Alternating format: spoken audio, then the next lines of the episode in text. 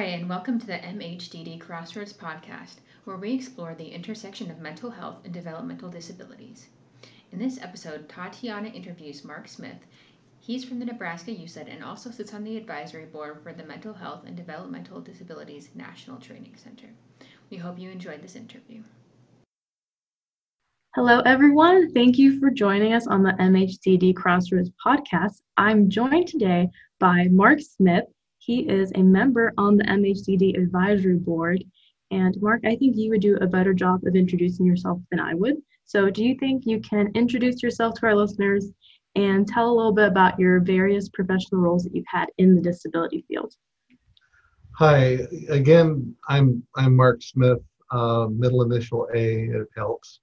Um, I uh, work at the Munroe-Meyer Institute for Genetics and Rehabilitation. Uh, it's the University Center for Excellence for Developmental Disabilities, as well as the, the LEND, the Leadership Education and Neurodevelopmental Disabilities for the state of Nebraska. And we're located at the University of Nebraska Medical Center.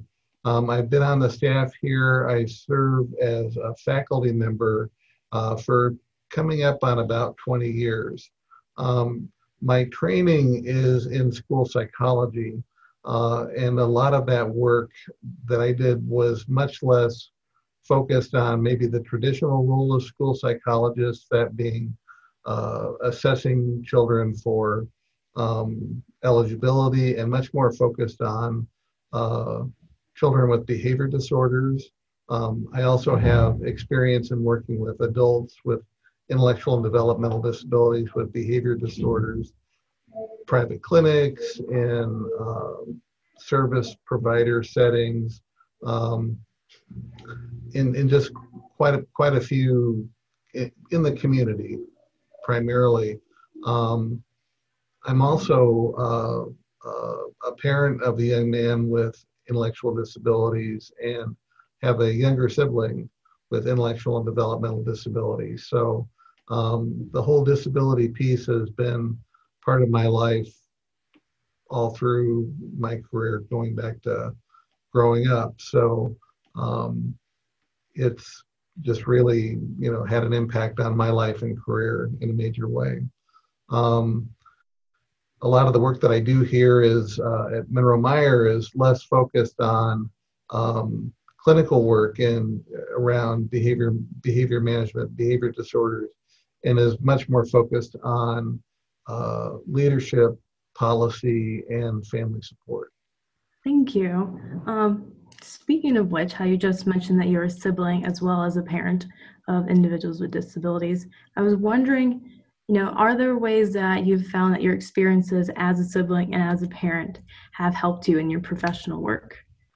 I I don't know if it's it's necessarily helped other than it kind of guided me in certain directions. Um, a lot of folks that I talk to and that find out that I have one of my kids, I have th- I have three kids, I have two girls and and my son. Um, find out that I'm a parent will say like, well, did you go into this work because you found out you were a parent? And really, I probably more went into this work being an older sibling. Um, when I was making career choices and you know looking for employment after school, uh, my experience with my my younger sister really, I think, guided me in some ways. Um, now, I do have to say, my in the case of my son, a lot of the work that I do is in family support, but also in advocacy, policy, and legislation. And my work in that latter area uh, was really guided in some ways by the birth of my son. Uh, he was born uh, right around the time that uh, early intervention services were being uh, started in uh, all across the country, and uh, that guided me towards um, working in, in early childhood services and working with families with young children. So it had its it had its impacts. It just I can't say that it helps in that, um, like when my son was born, I felt like, well, you know, I, I kind of know my way around disabilities and and that was a little bit of hubris, I think, because um, I didn't have um, the experience of being a parent of a child with a disability up to that point, and I had, and the learning curve was a little steep. Uh, so, um, you know, I was on the other side of the table talking to professionals like myself and dealing with some of the issues that those families dealt with. Um, so, you know, I, I think my experiences were typical for anybody. It just that, um, I, you know, I always had an interest in psychology, and and I think it, their my relationship to them influenced me in certain directions. I was curious if there's ways that you think disability policies and services can be improved, you know, either based because of personal experiences or just even from your professional experiences? Well, let me let me take one step back for a second, Tatiana, based on what you said. And one thing that it really has helped uh, in terms of being being a parent is when I'm working with groups of parents, then we're all parents, and uh, that the similarity of experience uh, in terms of some of the challenges of raising a child with a disability is something that we have in common. And so I work on several national work groups where that is the focus. And uh, it, so it gives me entree into some discussions with some very, with some tremendous national leaders. So I, I feel really fortunate, but uh, without that, you know, I would be uh, kind of on the outside looking in. Um, your your follow up question to that though was, could you repeat it? I'm sorry. No, no worries. I, I went on for a little while. It was asking if there's ways that you've seen either from personal experiences or professional experiences how you think disability policies can be improved or disability services. Well, that that's a long question um, with that require might require a very long answer. Um, what is going on nationally is a movement towards uh, focusing more on the individual uh, as the guide for their own services when we talk about adults. And the whole issue of transitioning from family focus for children to adult focus. And um, it's kind of a mixed bag out there, and that can be problematic in that uh, when in the state that I work in, in Nebraska, um, you know, we have a huge waiting list. Uh, we have um, a lack of specific resources to help folks be successful in the community and that's my my main focus is how do we help individuals stay become or remain successful in terms of their ability to benefit from community living. And there is a lack of i think leadership that is focused on on addressing that. I think there's um, there's some siloing and there's some fragmentation. Um, what we see from a number of years ago is a lot of uh, different disability specific uh, organizations that do a very good job, but they're they're kind of siloed away from others. And so when you talk about the fact that 20% of any American of all Americans at any given time might, would have a disability uh, of any kind of disability. Um, that's the largest minority in the country.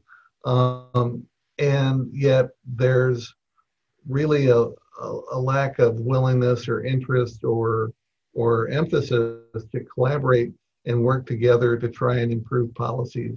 Again, to help people be optimally successful, to have the supports they need, and to have the services they need. I always look at it in terms of we're all interdependent. Uh, the joke I make is that I wouldn't do my own dental work. I would go to a dentist. And of course, if in my community there are numerous dentists I could choose from, a person with specific disabilities uh, may not be quite so fortunate, may not have as many choices or any choices whatsoever. Uh, a great example in Nebraska is as we move out of the the metropolitan areas, the, the urban areas of the state into the rural areas, we run into areas where there are no services at all. And one of the challenges that my program faces is trying to reach out to those individuals. Um, so there is just a plethora of issues, but I think it all comes back to um, this idea of uh, people with disability are out there, they have needs. How do we ensure that communities are prepared to have the services and supports to help those individuals be successful? Thank you. I appreciate that response. And I like how you mentioned rural areas because I think that is a big challenge. I know like I grew up in a rural area and having to drive multiple hours just to get somewhere because you know we have those services available in town, but that doesn't guarantee that they're going to be the best providers maybe for you know your situation whatever services you're looking for. So you might have to drive far away even if you do happen to have someone there. So I really like that you touched on that. I was also wanting to ask you about schools because you mentioned that you were a school psychologist before. Right. And what are some ways that you think schools can better support students with disabilities who have mental health conditions? Well, you just added a, a factor in there. Um, one is the issue of uh, training for uh, providers, with educational providers. I have run into numerous circumstances uh, where teachers might not have gotten uh, much, if any, uh, preparation in terms of their education and their experience in working with kids with challenges. And some of that goes back to the issue of kids with intellectual and developmental disabilities and the behavior issues they might present.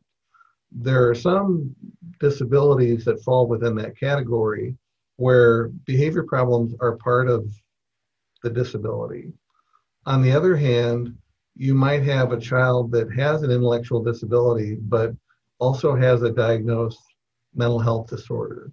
Uh, in either case, um, teachers are immediately challenged to find the level of support needed to ensure again this idea of how can we make that child successful in the classroom and in the school uh, in terms of therapies, in terms of uh, monitoring, in terms of the environment.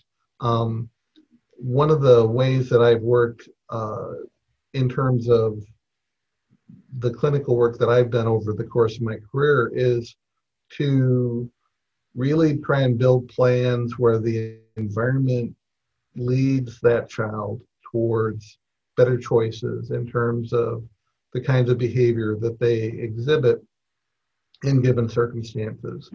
And some teachers, you know, I've worked with teachers that are just terrific and know just really, I don't know if that came to them naturally or if they were just really well trained, but they get it. And they are able to set up their classrooms or other parts of the school day for that child where um, we're able to get a lot accomplished and that child is able to you know some of the issues that are leading to behavior concerns uh, and be- exhibiting behavior problems um, are, are, are mitigated. Um, other teachers are like, this isn't what I signed up for. I don't know what, you know, why I have to deal with this. And in fact, the nexus of policy and behavior, one of the things we're dealing with in my state is that there's a big push to um, really open the doors to a lot more restraint and seclusion in classrooms uh, on the part of our legislature. Uh, and they're being encouraged to do so by some educators in the state and there are no safeguards in place. And so a lot of the work that I'm doing is to say, unless you improve this and look at the law as it exists now, the IDEA, as well as, you know, how do we try and deal with problems before they start is one option. Um, how do we de escalate? How do we not set kids up for problems in the first place? Um, and so we're working with our legislators to try and put together a package of practices that are more supportive of appropriate behavior versus just reacting with in a heavy-handed way to problem behaviors it's it's been an interesting couple of years on that front uh, in in my work. So that's great that you're working on that, though. Are there ways that families can support schools to better help students? Yes, um, there there are a couple of things I think that are are very straightforward. One is communication. Um, if the what's going on within the school setting and what's going on at home uh, don't ever overlap in terms of information, uh, that can lead to more problems. Uh, also, there's the issue of there are certain things a parent can do in trying to mitigate behavior issues um, that, a, that a teacher can't do, and vice versa. Um, a parent can't come into the school building and deal with the issue. I mean, it really is the educational personnel's responsibility at that point. Um, so that's one. Um, there are certain approaches to addressing problem behavior where you can uh, there you can have uh, a collaboration occur between uh, the teacher and the educational personnel and the family um, that leads that, lead to much better outcomes for the child. Uh, but I think first and foremost, it's that uh, no secrets. It has to be out there, uh, especially for kids that have really challenging behavior.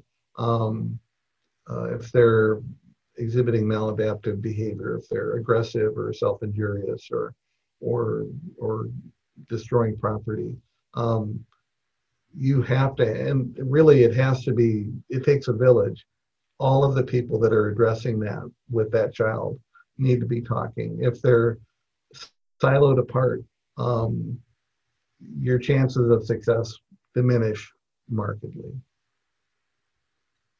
Yeah, you're right. I think it's that collaborative approach. Well, and one of the things we know about intellectual and developmental disabilities is that kids' behaviors tend to respond to what's going on in the immediate setting. And so if it's markedly different between home and school, they're going to behave differently across those settings and your chance of making progress on something that might be leading to behavior problems, it, it goes down. Um, if they're getting consistency across settings, at least in terms of expectations, in terms of responses, in terms of setting up the environment for success, uh, we're dealing with a population of children that generalize, typically generalize poorly. And so sometimes we have to build that, that generalization into the plan. And so, so that wherever that child goes, they're seeing the same kind of responses to them as they make choices. Uh, it just it just makes life it just it just raises the chance for success significantly in the past you've worked with caregivers as well as individuals with disabilities when they're experiencing service transitions. How did you help people locate services and just what does that process look like? Um, well the the best I, I think the most you can do before actual transitions take place, the better it is. And so, you know, again, that really goes back to that last comment I made. That ability to generalize to new circumstances um, can be challenging for a lot of the people that we work to serve. Uh, if they have behavior problems, then we're looking at coping with new circumstances as being a potential challenge. And so, you know, practice, practice, practice. Uh, as you're able, as you move, you know, look at moving from one setting to another. A child who's transitioning out of their parents' home, or someone who's transitioning between service settings. Um, as much as they can get literal practice in doing that, uh, and then again, we, we try and occasion the situation for the person to have success by how we set it up, you know, that we're planful, that we look at what potential triggers might be in place. We look at what potential rewards or payoffs might be in place. As much as we can set the person up to successfully go through that transition, uh, the better chance we have of the person going the, through the transition without major disruptions or or or with, without acting out. Um, how much practice does it take? A lot.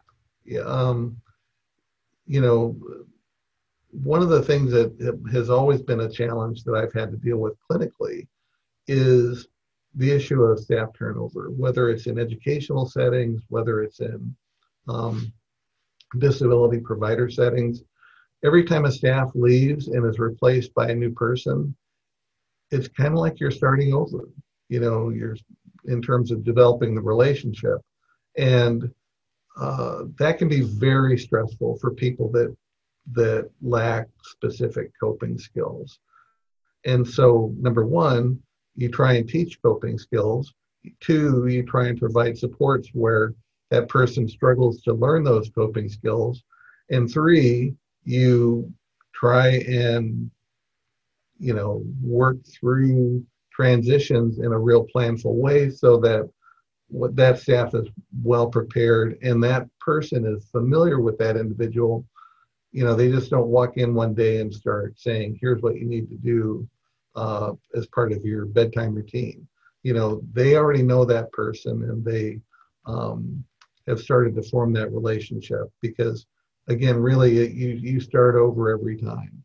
Even for adults that are you know uh, have gone through it a number of times it's you still have to um, be planful that that and that's something i have always emphasized in my work is the more you plan and the more you plan things for that individual the better chance you have for success, irrespective of the circumstances. Mm-hmm. Thank you. I yeah, I think that's great. Actually, the practice and preparedness that you're talking about, because transitions are hard, and I think it's when our expectations don't match reality. You know, so practicing beforehand, I think, can really help set somebody up for success, like you were saying. It's true for anybody. I think you know. Uh, when I work with families, you know, families are pretty resilient until you really throw a curveball at them. You know, uh, they lose a particular support. There's a, a tragedy in the family, uh, loss of a loved one, or uh, one of the one of the caregivers loses the job. That's when we really see the stress hit. So it's those unexpected situations um, with families and the same is true for people with disabilities. When we throw things at them willy nilly and it's unexpected, uh, if you're talking about folks that have uh, a behavior, behavioral or mental health disorder, uh, that's that's very often a time when uh, you see uh, acting out behavior.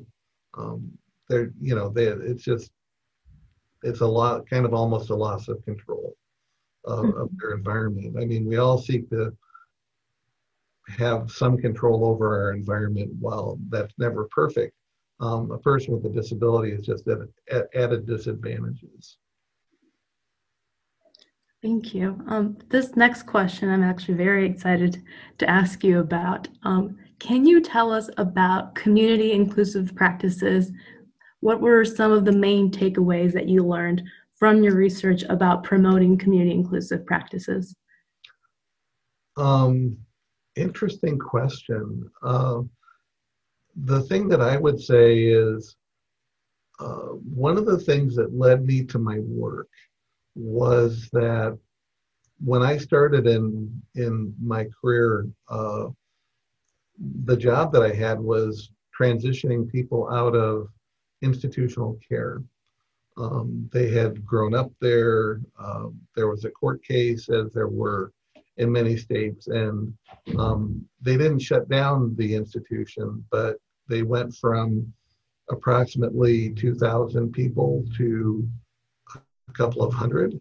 So we were busy getting folks out into the community and getting them situated with um, places to live, places to work, and just the other parts of of what communities have to offer in terms of recreation, in terms of um, choices about what you want to do with your life, and the and and it was challenging because um, folks were used to very regimented, a very regimented lifestyle where you ate at this time. It, one uh, an interesting thing that I found the the men that I worked with all carried keys on their belts, um, which I thought, and they would have like a hundred keys. I mean, it'd be just a a ton of keys, and I I didn't understand. Um, why would you carry around keys that didn't even work? Well, that's what the staff did at the place they lived. So they were emulating the people that were the authority figures in the place that they lived. And so to be cool or to be, a, you know, an important guy, you wear you wear your keys on your belt. Uh, it was fascinating, but one of the main takeaways that I would want to share is that people with disabilities that have co-occurring mental health or behavioral health disorders are typically the ones that are most at risk of not staying in the community. And so there's a, a, a definite need all across the country to ensure that, and we're not talking about the large majority of folks that have IDD. We're talking about a percentage. But without specific supports that are, are targeted towards people that have co-occurring conditions, um, the chance of them going, of not being able to stay in the community is is enhanced. And and so a, a lot of the work that I did was how do I you know, mitigate this problem so this person doesn't have to go into a more restrictive setting.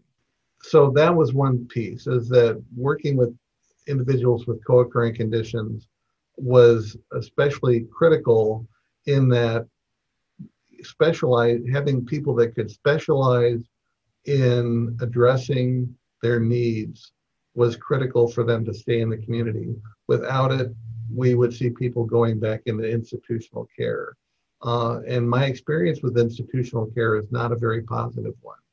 Um, I had many friends with intellectual disabilities who moved out of the institution and we would talk about their experience and they weren't was it wasn't a pleasant place. Uh, it was and it's like just because i was born this way i have to live in this place.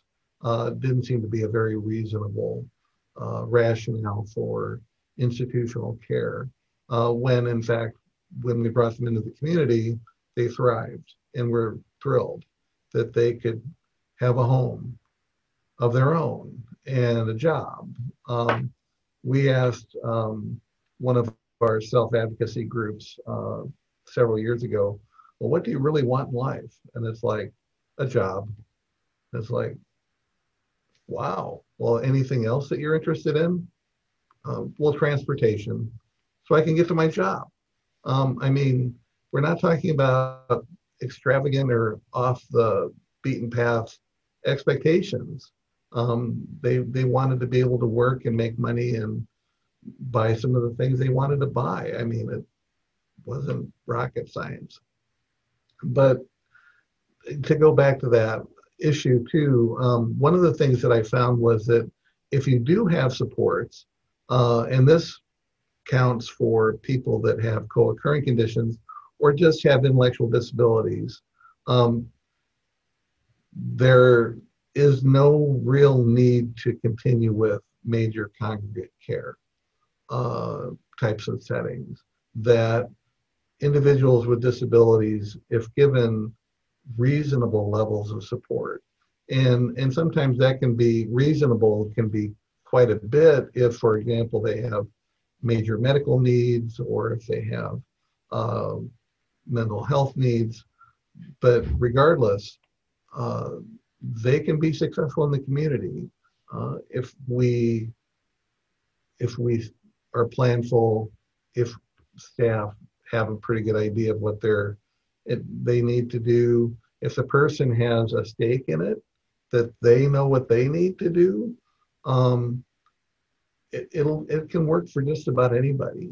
Uh, there are a few folks that have um, very, very severe mental illness in addition to an intellectual disability and that are it's the community is just not safe for them. Um, that doesn't mean you take away all their choices and you can sign them to um, institution that's basically 100 miles from anywhere.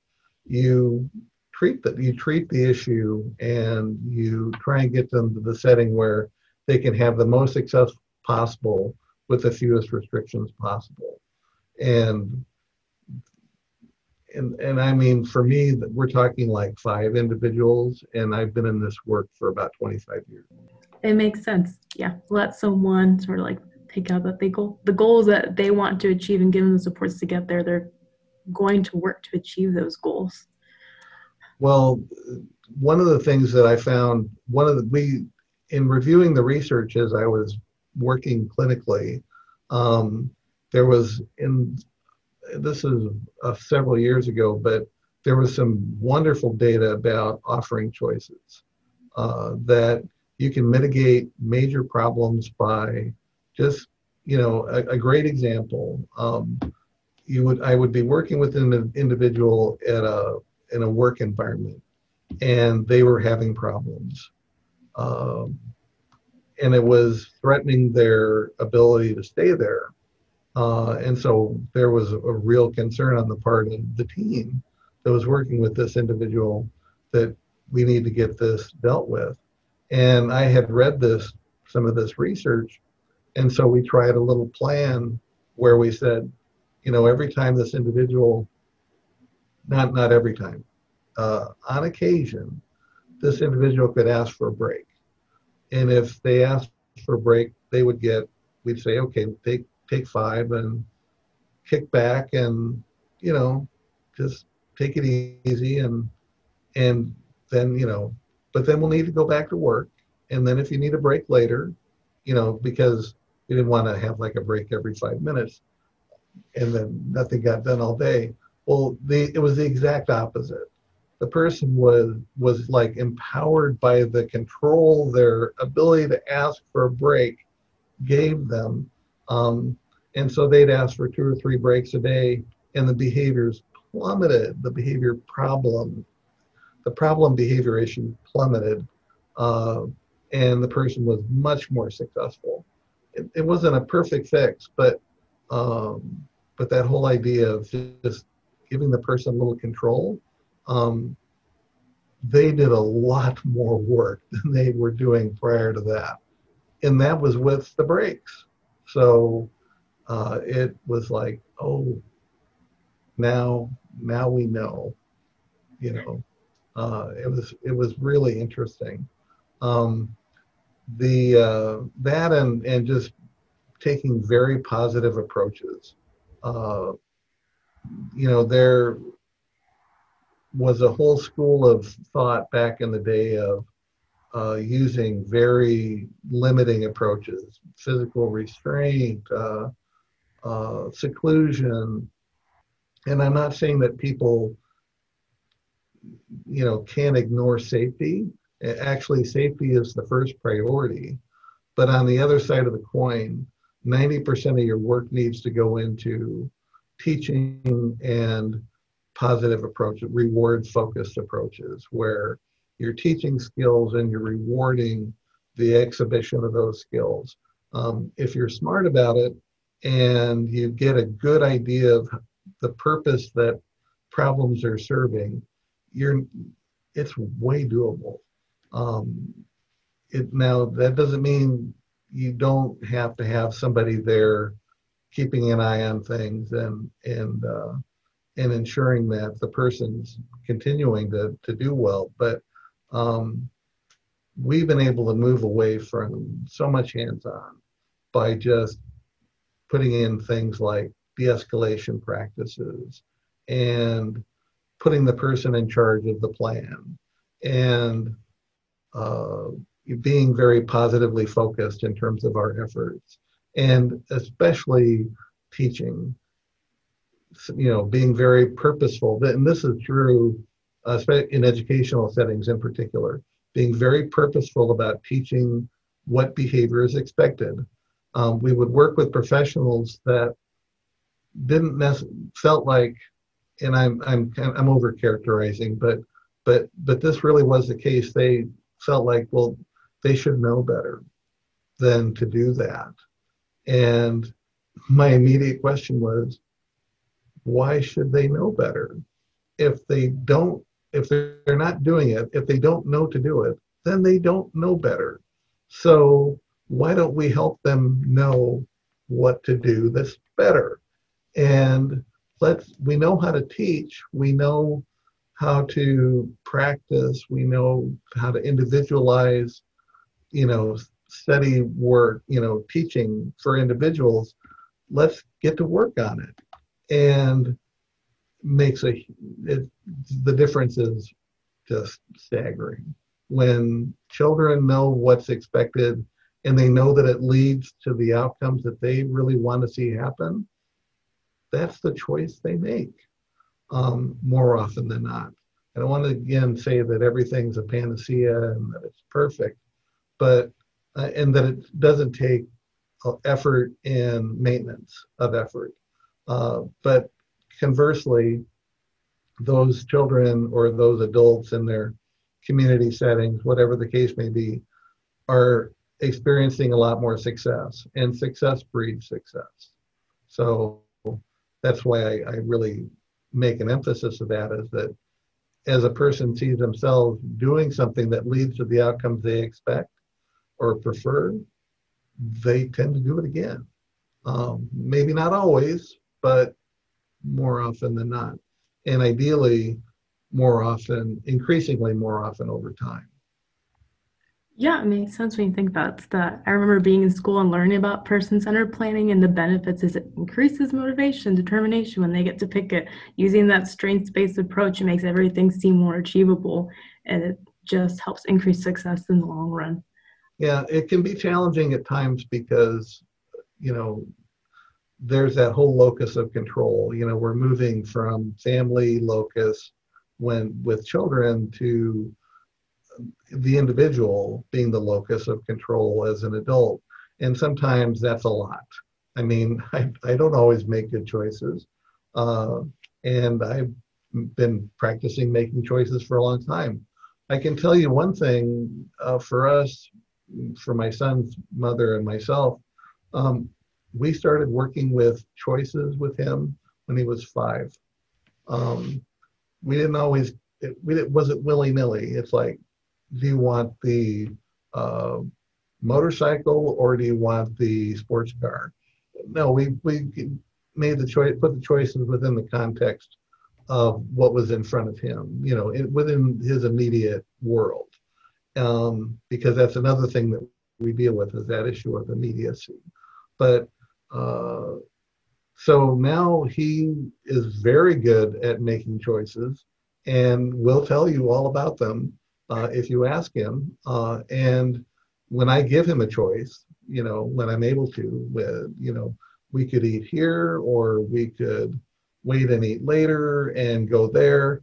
Um, he'll tell you exactly what's on his mind, and I honor that because if I give someone a choice and then I don't, and then I take it away, well, what's the message there?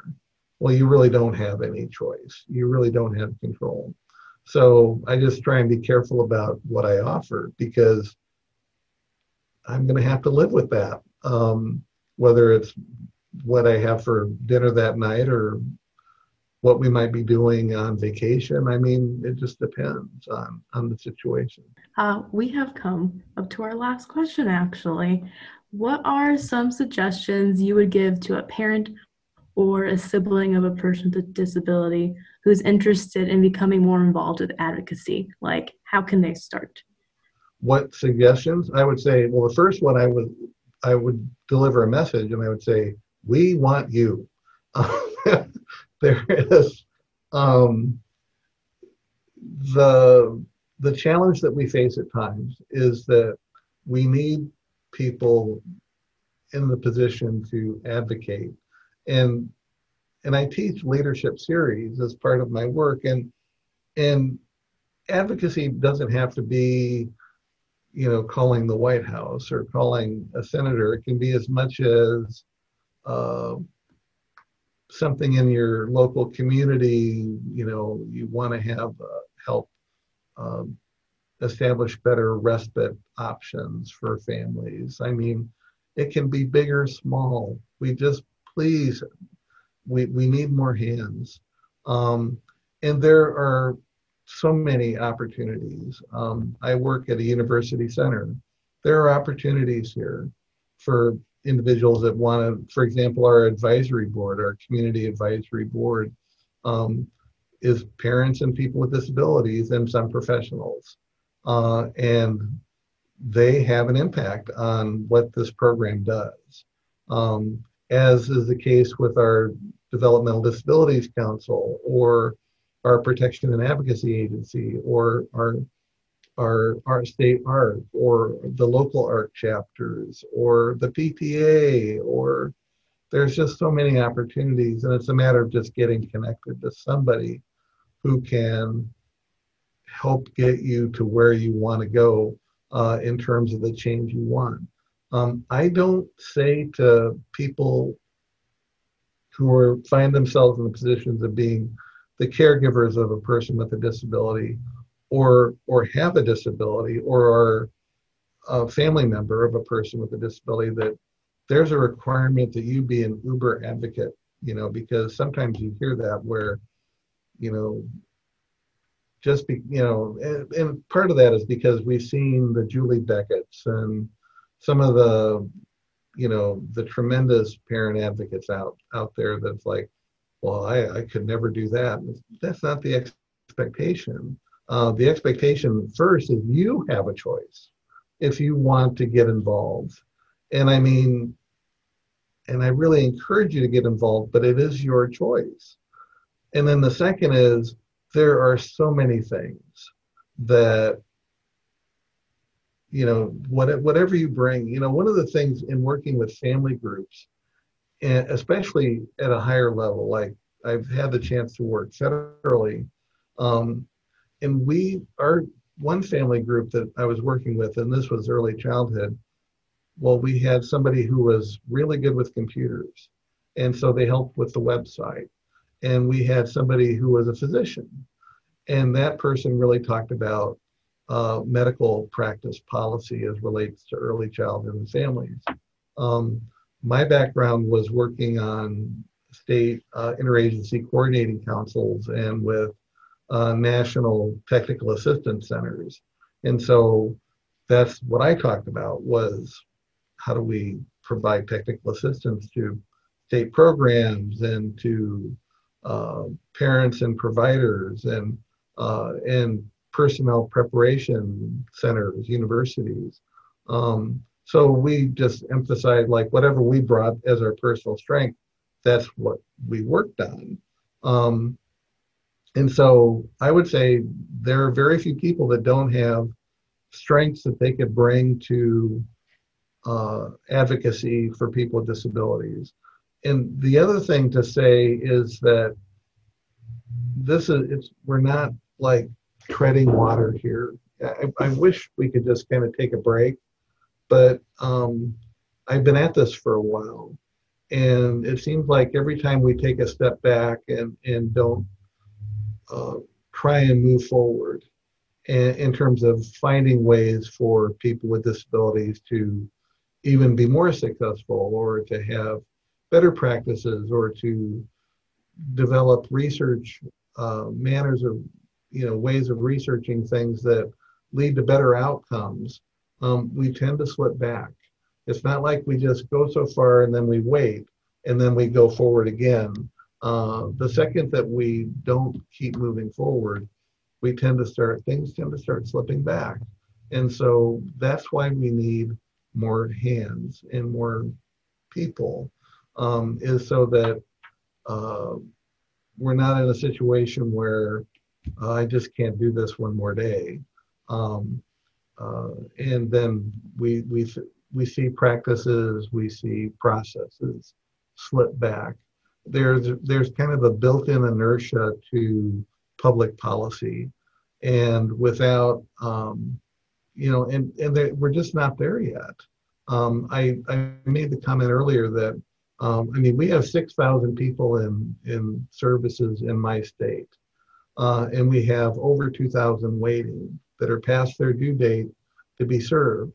Um, now, can we just throw money at that and make it all get better? If we could, could have, we would have. Um, so we need to be work smarter, not harder, and so we need people in you know in the room that can bring their knowledge, experience, and skills to bear. Uh, the other thing is that if you're a sibling or a parent, it's cool to hang out with other siblings and parents um, because they have that that experience in common.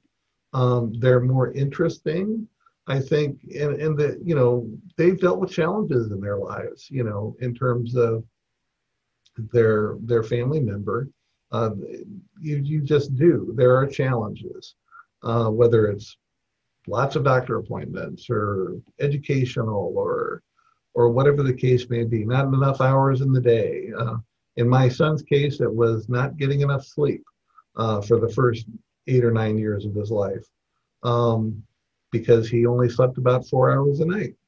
Um, and as you talk, you know, you can you just have this in common feeling of, yeah, we're we're there too, and it's okay, you know, and you know, you you can. It's not so much a matter of being supportive; it just kind of happens. Uh, just just the chance to sit and talk and have a cup of coffee is uh, just you just walk away feeling a little bit more energized. And so, um, and if you're working to try and make changes that um, improve improve the lot in life of people with disabilities, that can be. I mean, that makes it easy to get out of bed in the morning. For me, um, I heard a saying at one one time uh, by a gentleman named Boyd. They talked about kind of the process. And it, and he talked was talking about children. And so the first part of the process the a parent might go through is, well, why me? You know, I, I get this diagnosis for my child, and it's like, how did I, what did I do to get put in this position? Um, but if they kind of take the bull by the horns and try and move forward, you know, they get to the stage of, well, why my child? Um, why did my child deserve this? You know, and some of the challenges they're facing in their life. You know, people with disabilities are. I, I like I like the the the DD Act. Um, I think it's the I forget which act it is at the federal level, but it, it talks about disability being a natural part of the human experience, and that's really true. And furthermore, um, people that have co-occurring conditions are it's a they're a natural part of the human condition just like people that don't have intellectual disabilities that might have mental health challenges. That's just part of life in our country, in our world. And I can get a dentist, but I can't find a specialist for my son for a particular reason. That's a community problem. That's not my son's problem. He deserves the support, he deserves the services because he's a human being like anybody else. He's more alike other young men his age than he's different. Uh, and it's a matter of identifying those resources. And that's a process that's been going on for, huh, you know, going on 50 years, and we're just not there yet. We have, we have that. So if you're out there and you're interested, um, doc, you know, Dr. Wappett knows how to reach me. Uh, have him uh, connect us, and I will. I, I work with parents and providers and people with disabilities across the country. Um, it's a funny. I had a parent call me from North Dakota, which is not close to Nebraska. It's far away, and they said, "Well, I don't. I didn't know who to call, and I was looking at websites, and I saw your name, and and I really need help with this." And it's like, "Well, you need to call my friend Evelyn. She's you know in Minot, and North Dakota." It's like, "Oh, I only live 20 minutes from Minot." Well, go talk to Evelyn because she's right there, and I'm in Nebraska, far away, and uh, or New York or Georgia, and and it's you know there there's just there's a network of people in your communities that are like you and they would welcome you and you might have some fun and and it you know you, you can and the choices are yours you know you can do a lot do a little do nothing at all. That that would be my suggestion. Do a lot do a little do nothing at all but choose. I like that. Thank you. I think that's a great message. Um, thanks for joining me today. Before we stop, I want to give you a chance. Was there anything that you wanted to mention? Maybe I didn't like bring up that you think is important. Um, well, first of all, uh, the work that uh, the center is doing is so critical. Uh, you know, the, the Utah State, Alaska, and Kentucky, the university collaboration on mental health and intellectual disabilities uh, is so critical because uh, we don't have enough people that have training to work with those folks. It's a specialized set of skills. Uh, one of the things we run into in my state is that our disability providers find out the person has a mental health or behavioral health issue and they say well we can't deal with that and so they go to our mental health providers and they say, well, the person has an intellectual disability. We can't handle that. And so we better figure out who's going to handle it. Um, and so I, I, think the work that's going on within the center is, is exceptionally critical. And the fortunate thing is, um, we're talking about folks that have are, are very good at what they do. Um, I, I would finish with people that present prob you know are challenging. You know people that have challenges are they're people first. That was the those were the words i was searching for. Whether they have a mental health or behavioral health disorder or severe medical needs or have just an intellectual or developmental disability they're first and foremost people and they are protected under the law just like the, we all are. And, you know, the thought occurs that it's like, well, you know, they, what, what, why do they deserve that? Because we all deserve it. You know, whether that's a choice in where one lives, who one lives with, where you work, those are the human rights that are guaranteed to every all of our citizens. And so we can never lose sight of the fact that the people that we that we serve, um, and I say that through our work, are people first, And we would think well to keep that in mind at every point of the journey uh, because it really is a journey and um, and it's just living. One of the things about policy, I, I had commented earlier about, you know, we we need to kind of always keep moving forward in our work towards trying to uh, improve the rules that we live by in our country in terms of working with people with disabilities, including people that have co-occurring conditions. And that is that one of the things I've been confronted with in my life is that living in our country is not a dress rehearsal. And so every time we run up against uh, something that slows us down or blocks us or, you know, is an issue that um, uh, it's like, and, and, we hear from uh, uh, policymakers, it's like, well, we're working on it. We're going to get to that. It's like, and my message immediately is, you know, my son's life is going on right now anyway, and he needs this. And so while you're kind of thinking about maybe starting on a solution to this problem, his life is going on. And so he doesn't get a do over uh, when we all decide how we're going to deal with this. And so a lot of times I get told that, well, you're very passionate, although I I also get told I'm pretty calm. I don't know which one it is, but but the the passion comes from there's always going to be an emphasis on we need to keep moving forward because life is not a dress rehearsal. People's lives are going on, and if their needs are not being met, we don't get a do-over because with without that, um, people slip through the cracks. And that is the absolute worst circumstance.